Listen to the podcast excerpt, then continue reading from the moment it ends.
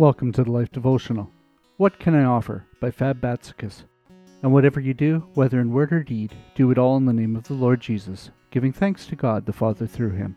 Colossians three seventeen. We can all be prone to self-focus. Everywhere we go, people ask us, what do you do? There's nothing wrong with achievement, nothing wrong with focus, nothing wrong with working hard. We are meant to do so. However, when it's all about me and my achievement, that's when we should be apprehensive. Our motives matter. The reason behind why we do what we do is important. As Christ's body on earth, we should be working towards God's purposes.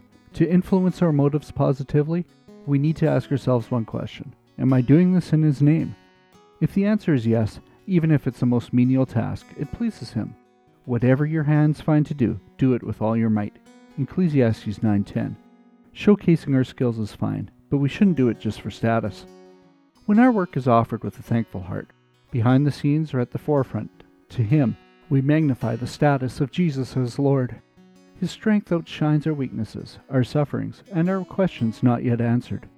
When we offer what God has equipped us to do, the body functions as it should. The mouth speaks, the hands are at work, the fingers create, the eyes discern and share their vision and insight, the feet go where they are sent.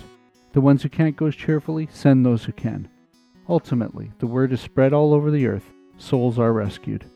As the body flourishes, His kingdom flourishes. A prayer for today.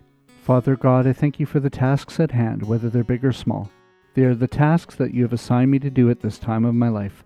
May your presence carry me through any difficulties I may encounter, so the works of my hands are offered in thanksgiving and be a blessing. In Jesus' name, amen.